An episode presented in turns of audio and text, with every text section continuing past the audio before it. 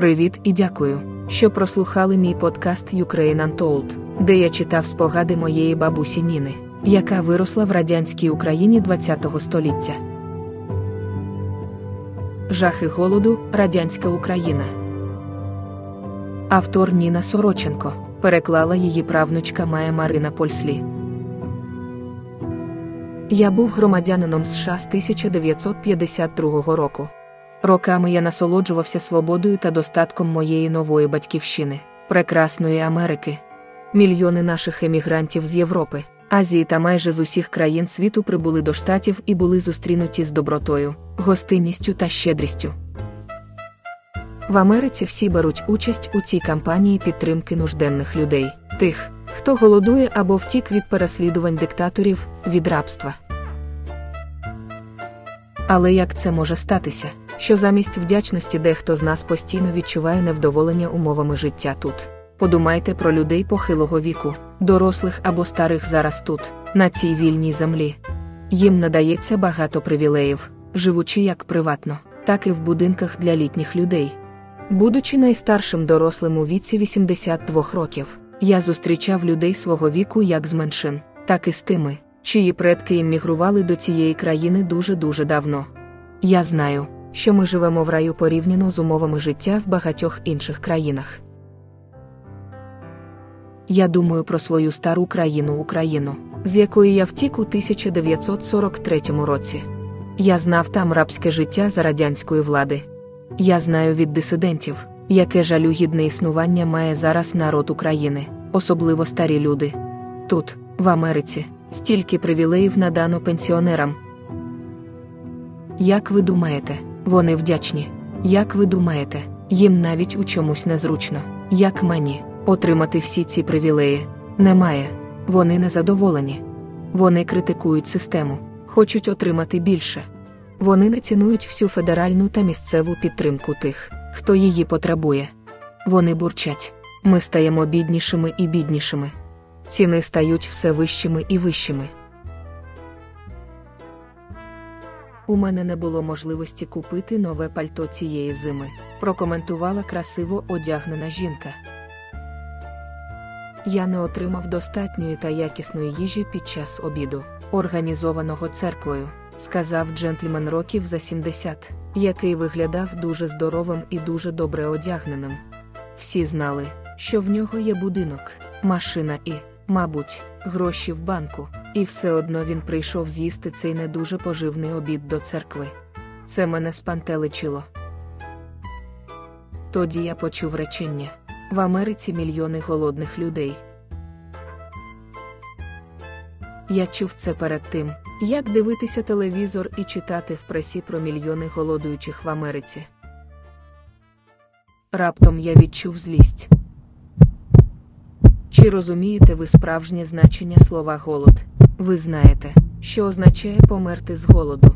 Я бачив їх, мільйони українських селян і робітників, які загинули після жовтневої революції в Радянському Союзі в 1917-1943 роках.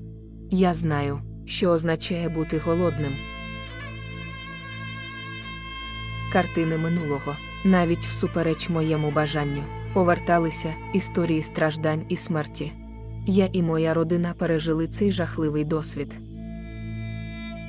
Перший голод був 1920-1921 років. Моя мати померла під час цього голоду.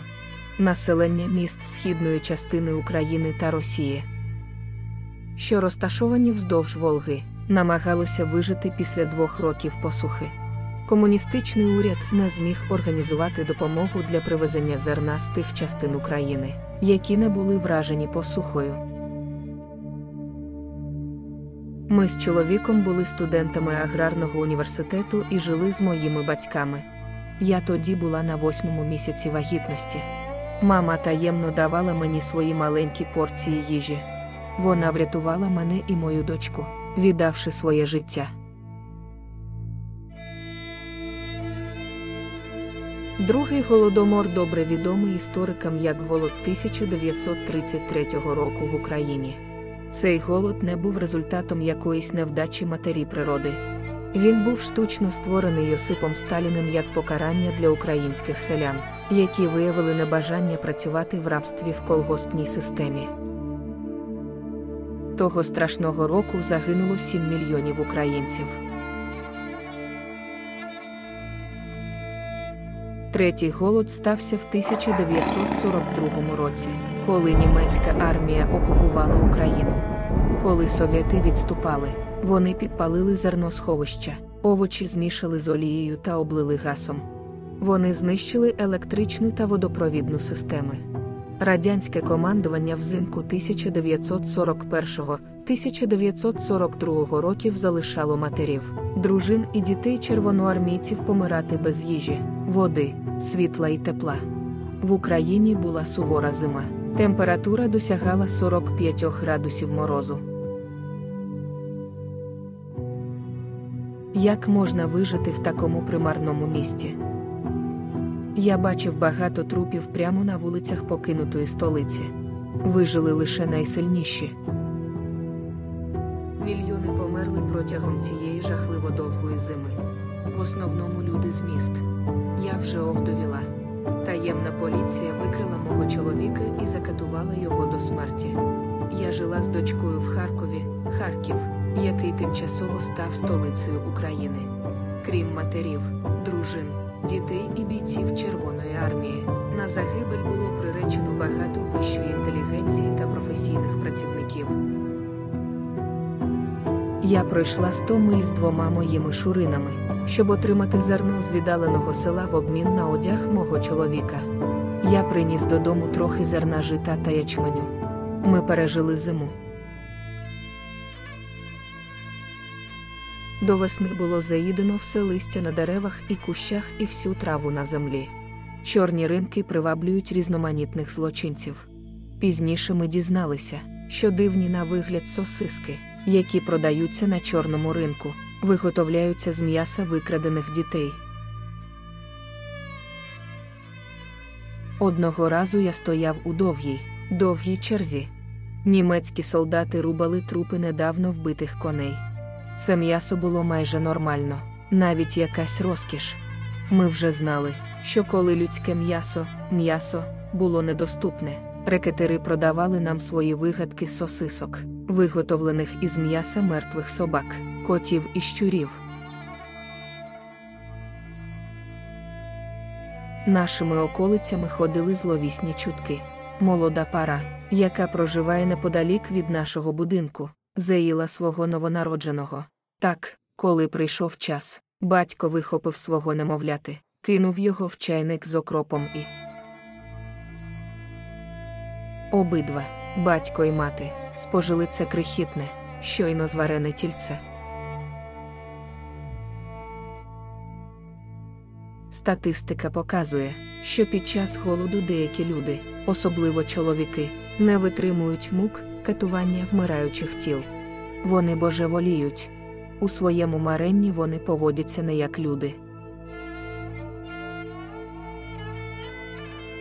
Я знаю, що ці факти є винятковими трагедіями, які мали місце в нашій цивілізації протягом ХХ століття: війни, революції, геноцид і репатріація мільйонів хліборобів громадян Радянського Союзу, назад у рабство, вигнання та смерть. Згідно з Ялтинська угода після закінчення Другої світової війни в 1945 році та розстрілу євреїв іншим маніяком Адольфом Гітлером у таборах смерті Аушвіц і Дахау.